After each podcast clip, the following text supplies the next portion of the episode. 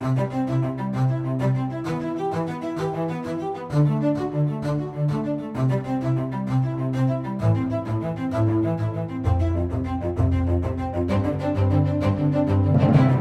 to Life Beat, Right to Life of Michigan's bi weekly podcast going in depth on pro life news and issues.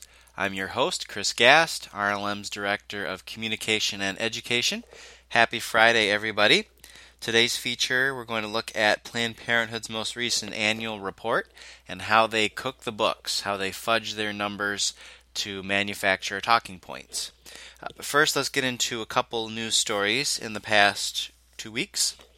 Our Choose Life plate bill uh, to create a Choose Life license plate in the state of Michigan is on the desk of the governor, or should be on the desk uh, very shortly. There was a little uh, delay between the legislature approving the bill and then it being actually presented to the governor. Uh, as soon as the bill is on the governor's desk, he has two weeks to sign it, and we don't know what he's going to do. So, uh, on our website, we encourage people, if you haven't already, please call the governor. Uh, you can call his office at 517 373 3400. His office staff is very nice. You just give him a simple message please sign the Choose Life license plate. A very encouraging message, and we would appreciate it. A lot of people are already excited, thinking that because the House and the Senate have passed it, that the governor is going to sign it a lot of uh, political pundits might expect that he would sign it too. Of all the pro life issues to uh, issue a veto on, why would it be something as simple as a license plate? That, from a perspective of abortion policy, really doesn't change uh, legality of abortion in any way. Uh, the bill's primary function, of course, is people want it so that they can show their support for uh, you know, you know the unborn child, but also too it would help provide uh, some funding to pregnancy centers and uh, other pregnancy help initiatives. Also, our bill uh, it's kind of unique in the nation. Many other states, a majority of states, already have Choose Life license plates, but we would have a bill and be the only one in the nation that would provide funding for suicide prevention. Because, of course, euthanasia, physician assisted suicide are issues that we get involved in, and so that's something that we included in there as well. A lot of people are already thinking it, you know, it's going to be happening. Uh, already getting some questions. When can I get my license plate? Well, you gotta you gotta hold the phone. First of all, the governor has to sign it, and we're not sure what he's going to do yet. If he does sign it, then uh, it's going to take at least nine months. Uh, it's going to be into 2018 before the process uh, unfolds. They have to we have to design the plate. We have to print it. Um, we don't print it. It gets manufactured, shipped out. People can then have it as an option in the Secretary of State's office. Uh, so it'll be quite the process, but we'll keep you informed at every step of the way. In other news, Gallup released their annual poll on abortion a few days ago. Every year, Gallup asks uh, essentially the same questions when it comes to abortion, and that's what makes them a very excellent poll to follow because they've asked it for so many years. Uh, it's useful to get a very big picture look at where the trend is going. And actually, uh, in Gallup's poll recently, the trend is there's been no great change in the issue of abortion. In their most recent poll, uh, 54% of Americans said that they want to restrict abortion uh, in some way, generally. Uh, when you look at it, uh, they ask a very interesting question a lot of polling companies don't ask. And that is uh, not only do you think abortion should be illegal, illegal, they break it down into do you think abortion should always be legal, should mostly be legal, should mostly be Ill- illegal, or always illegal.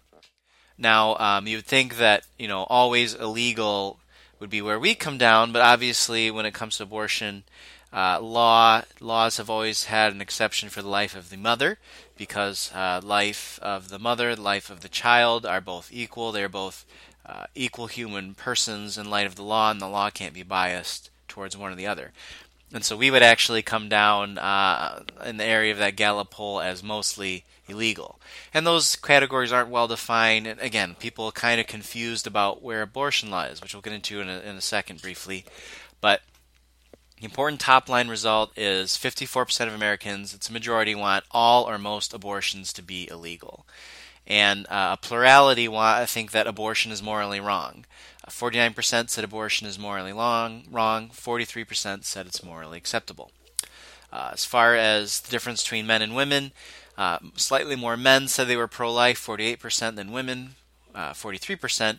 Uh, kind of reverses a little bit when it comes to the issue of the morality of abortion. 49% of women say abortion is morally wrong, and then 48% of men say abortion is morally wrong. So, some slight variations there, but generally, men and women are not very different on the issue of abortion. And of course, looking at any abortion poll, the the real uh, thing that stands out when you look at a level deeper is people don't support Roe v. Wade at all. In, in the Gallup poll, only 29% of Americans said abortion should always be legal, legal in all circumstances. And that's what Roe v. Wade did. Made abortion on demand legal through all nine months of pregnancy. Roe v. Wade plus Doe versus Bolton. And so in the Gallup poll, uh, they sometimes ask about Roe v. Wade too, and a majority of Americans say, well, we shouldn't overturn Roe v. Wade. But that's not because they actually support what Roe v. Wade says. Uh, they've been fed a caricature of the decision by media, by the abortion industry, and, and that's what they believe that Roe v. Wade only legalized abortion in, say, the first trimester for only uh, certain very grave uh, issues. But that's not the case at all. Abortion is legal in the United States up till the point of birth for any reason whatsoever. And once again, the Gallup poll shows a majority of Americans reject that. Another piece of news, uh, not too much of a uh, you know a story that we really should spend a lot of time on, simply because uh, you know it doesn't really matter. Um, Planned Parenthood and some other allied organizations held a press conference uh, this week announcing a package of bills to uh, basically make Michigan the wild west of the culture of death on the issue of abortion. Now, the reason it doesn't really matter is because these bills have no chance of passing. As we said, I mean, just recently, um, you know, they've passed, you know, they've introduced these package of bills every year, uh, every two years for every session. That never go anywhere. Nothing ever happens. We just talked about the Gallup poll. A majority of Americans uh, don't agree with them. It's a very small percentage, 29%, who would agree generally with what these bills say. Um, and you know they so they have the press conference and they get media coverage, but you know why would the media cover it? Um, nothing ever happens. It's it's boilerplate legislation basically. Uh, it, it doesn't. It's not going to do anything. It's just a it's just a talking point that will garner a few media hits and then it'll be forgotten because it won't even hear have a committee hearing because these provisions in the bill are incredibly unpopular. Uh, let's go through them. Go excuse me. Go through them really quick, and and you'll see why uh, this thing has no chance of passing. One of the bills would eliminate the 24-hour waiting period before abortions. Another one would repeal our Abortion Insurance Opt Out Act, forcing Michigan taxpayers to fund abortions. Another one is uh, very vague and kind of talking about our informed consent legislation, but it would also it has this provision that a medical service that is um, evidence based and appropriate for a patient can't be prohibited in Michigan. That's very easily interpreted as saying, for example, partial birth partial birth abortions can't be um, prohibited in Michigan, and so um, legalizing partial birth abortion extremely unpopular. Another bill would uh, formally legalize abortion past the point of viability in Michigan. Abortion is technically uh, illegal in Michigan past the point of viability, but of course, that health exception means any doctor that cooks up a health exception uh, can ha- perform a second or third uh, late uh, late late in the second trimester or third trimester abortion in Michigan. They want to completely formally legalize that. They also want to uh, make sure that any state regulations, now listen to this, any state regulations that could force an abortion clinic to close uh, can't be enforced in the state of Michigan. And if they are, those state officials can be sued. Well, the point of a regulation is if you violate it, you could either be fined or closed. So essentially, they're gutting every single health code, uh, every single safety regulation possible for the abortion industry. They can do whatever they want. Kermit Gosnell, go ahead, operate in Michigan. That's what that says. Uh, another bill would, uh, and one other bill would force hospitals to form abortions in Michigan. Recently, they've been trying to, through the courts, to force Catholic medical facilities to provide abortions. Uh, because it's, you know, abortion at any cost. Everyone must be made to kiss the ring of abortion. And so uh, we just bring up these bills simply to mention that, um, you know, this really gives an indication of where they stand on the issue of abortion abortion completely unregulated, abortion up to the, and including with partial birth abortion, the birth process. Um, and uh, you know they just do this to get some media attention. It's kind of interesting this year. They didn't. Um, I only heard about it because a, a, reporter called me and said, "Do you have a reaction to it?" Um, they didn't put a press release out explaining what the legislation was. They didn't really do that in the press release. Um, it didn't really get a lot of traction in the media this year, actually. So it's you know I'm complaining about you know media attention to it, but it really didn't get a lot of attention, nor should it. Um, because when we introduce a bill and we don't make a big uh, media scene of it because uh, you know we're not sure if this bill is going to pass now or sometimes it takes us 10 years to get a bill passed and so uh, you know, we, we make we make news uh, when news is actually happening. So when a bill is being presented to the governor, for example, with the Choose Life plate, we issued a press release, and uh, we want the media to cover that because that is legitimate news. Um, you know, Planned Parenthood introducing a bill that will never see the light of day and will never pass in the state. That's not news. All right, let's talk about our feature of the day Planned Parenthood's annual report and how they cook the books, how they fudge their own numbers to manufacture a media narrative. Uh, before we get into the details of that, let's just go through some top line numbers in the report just to give you an idea of uh, any major changes.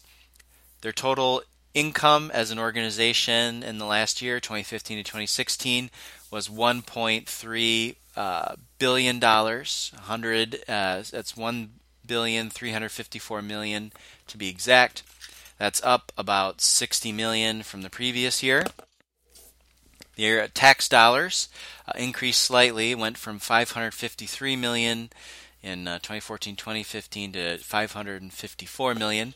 So that's basically 41% of their income comes from you, the taxpayers. The amount of abortions uh, increased slightly. They did uh, 300, almost 324,000 last year. This uh, 2015, the most recent year with numbers, it's 328,348 abortions, nearly a third of a million. That's a lot, a lot of life lost there. Uh, their abortion referrals continue to be laughably small. They did 2,889 ado- excuse me adoption referrals, not abortion referrals. Uh, um, un- just under 3,000 adoption referrals compared to over 300,000 abortions. And so, uh, again, pictures that we get from this is uh, they make a ton of money. Actually, their operating, uh, their profit, their income in excess of expenditures, as a nonprofit has to call it, was $77.5 million in 2015 to 2016. Uh, of course, that money has to be uh, reinvested back into the organization because it is not a for profit uh, business with shareholders. But you start to look at some of those salary staff, uh, those uh, staff salaries, uh, especially Cecile Richards' salary in recent years, and they certainly benefit from the increased funding that their organization has received. Now, cooking the books. Every year, Planned Parenthood has the same talking point that they um, only provide uh, only 3%, 3% of their services are abortions. And that's the talking point that they use all the time. Of course, they're trying to downplay the fact that they are the nation's largest abortion provider. They provide more than a third of all the abortions in the country. When you compare that to the amount of other health services they provide, uh, they are just a tiny subset of the entire uh, medical market in terms of other services they provide. Now, if you look over the years, and this is a great thing about working with a pro-life organization is only in the last uh, Planned Parenthood only lists the last few years of their annual reports online, but we have paper copies of their annual reports going back many many years. I have a spreadsheet I have open on my computer right now, going back to 1997, where you can track all these numbers down the line very simply. And so when you look at these numbers, it gives you a very clear picture of their organization as a whole. And their services, overall services and clients, have been declining. They've been declining since Cecile Richards took the helm about 10 years ago. And while their other health services have been declining, their abortions have been increasing, right along with the taxpayer funding. And the increases have been very stark. Now, we've made the case uh, last year and this year that uh, just based on those numbers, uh, the basic assumption should be that Planned Parenthood uses those taxpayer dollars to increase their abortion services. How can Planned Parenthood have continually decreasing clients and decreasing health services that they tout so frequently while their tax funding is exploding? That doesn't make any sense. If their tax funding is simply for reimbursing the services they provide, and that's their organization's model, then the tax dollars increasing dramatically, you ought to be seeing increases in their clients and health services. But that's just not the case. And so the real trick for them is if their services keep going down and their abortions keep going up, how is abortion still only 3% of their services? Well, they fake services. Uh, let's look, for example, just uh, uh, you know, the last 10 years, in Cecile Richards' uh, tenure. Uh, she became the CEO uh, about 2005, 2006.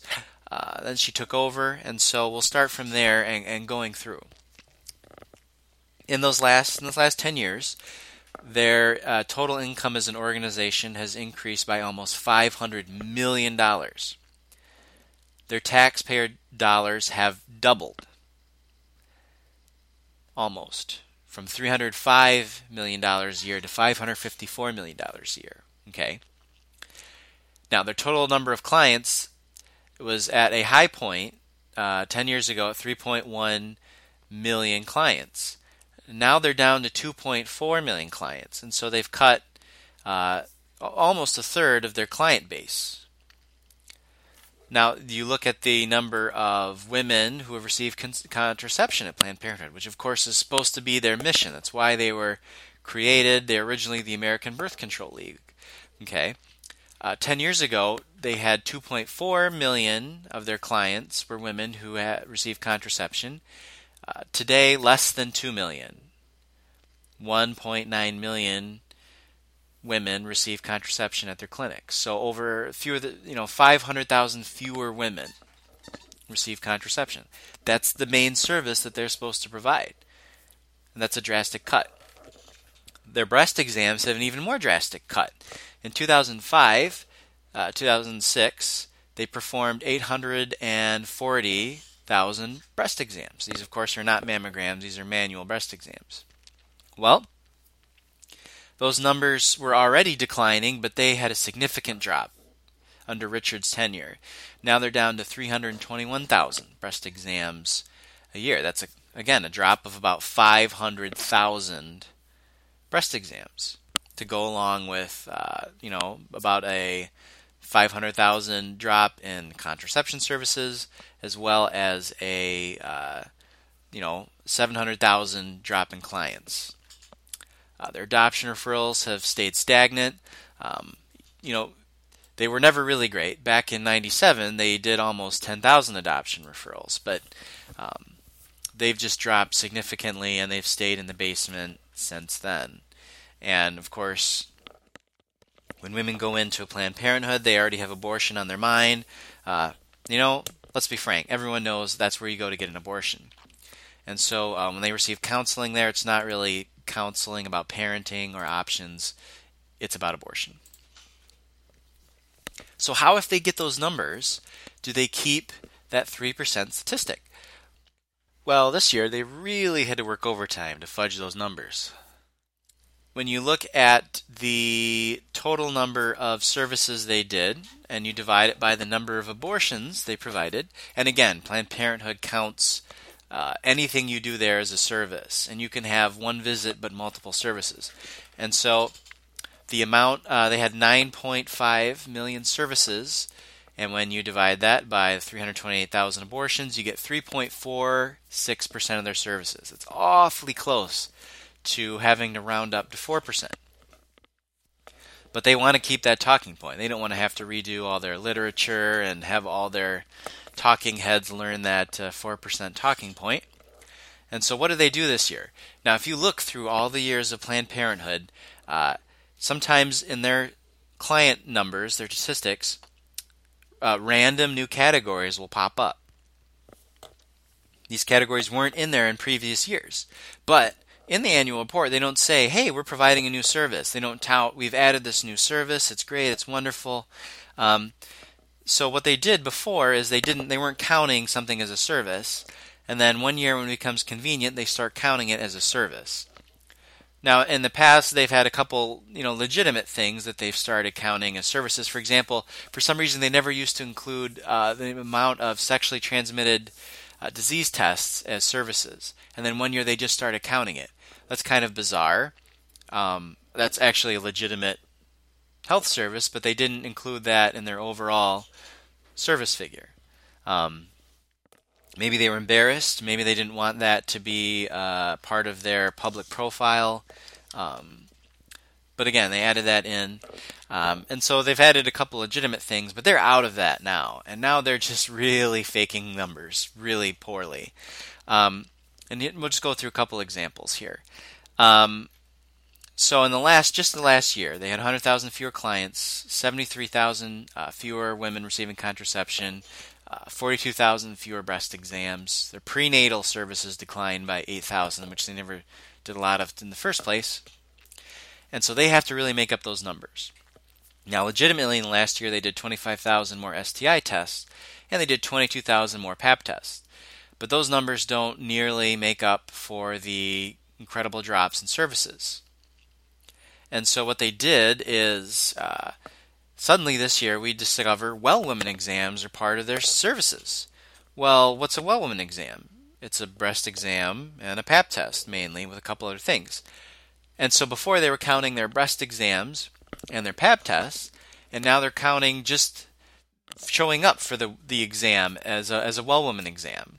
And so you go for a well woman exam, you get two services uh, and that they're counting that as three services now. And so those 226,000 well woman exams is a huge chunk. It still doesn't get them past that magic threshold. And so they invented a couple other things. Uh, this year there are 100,000 other contraceptive services. So their contraceptive clients declined by over 70,000. But mystically this year, 100,000 new services. What are those services? I don't know. Are they counting women who just uh, are they counting women showing up to the clinic as a service? I don't know. This year they provided 26,000 other STI prevention and treatments. What are those? I don't know. Um, actually, if you just look at the STI numbers over the years, uh, those have been increasing. This is the only service really that has been increasing even though their clients have been decreasing. And actually, now this is just my guess, we don't know because they don't really provide these numbers to us in detail, is that they're starting to count uh, STI tests, you know, as, as an STI test, but also simple um, visual check during, say, in the abortion. Um, the physician just merely examining the woman is now a STI uh, prevention or treatment. And so I think they're fudging those numbers too. They also invented a new category of other diagnostic procedures, uh, and that was an additional 7,000 services. So you add up all these fake services that they added in there, and mysteriously, even though their clients are dropping, their services are increasing right along with their abortions. And that keeps them at 3%, and their talking point is secure. Um, you know, as we put in our article, Mark Twain uh, once wrote there are three kinds of lies lies, damn lies, and statistics. Uh, I mean, the reality is Planned Parenthood is performing more abortions, it's an increasing amount of their organization. If you actually do the numbers, 14% of their clients receive abortions. They're dropping clients, they're dropping health services, all the health services they talk about. Uh, you know, all the contraception they provide, all the breast exams they provide are being slashed while they increase their own budget, increase their taxpayer funding, and increase their abortions. Their 3% number is not just um, how it's reported. You know, and some media, even the Washington Post, has said, well, that number is kind of misleading. But that's not even a number that conveniently they can quote. They're manufacturing the number. They're deceiving people. And as we said, constant theme the abortion industry, Planned Parenthood's main public relations model is deceiving their own supporters into spreading their talking points. They don't even want their own people to know the truth about their organization. And so, when you hear that number again, 3%, don't just debunk it by saying, well, if you actually divide it out, 14% of their clients receive abortion. Say, no, that number is false. They invent numbers, they double count numbers, those are fake numbers. Those aren't real numbers. Don't let the other side get away with it. And when the other side says, well, where are you getting those numbers? Just point them to their annual report. Say, go to the Right to Life Michigan website. We break all this down. Any real, legitimate reading of those statistics would indicate to anyone that, yeah, they're fudging the numbers. Any honest person ought to admit it. All right, that's all the time we have for this week. Join us again in two weeks. Our feature is going to be uh, the story of Bob Tank. It's on our website now. It's a really sad, uh, really crazy story about hospitals and end of life care. Everyone really needs to be aware of it because that could be you someday. And we're going to address some two issues in Bob's story legislatively, so stay tuned for that. Thank you for listening and have a wonderful weekend.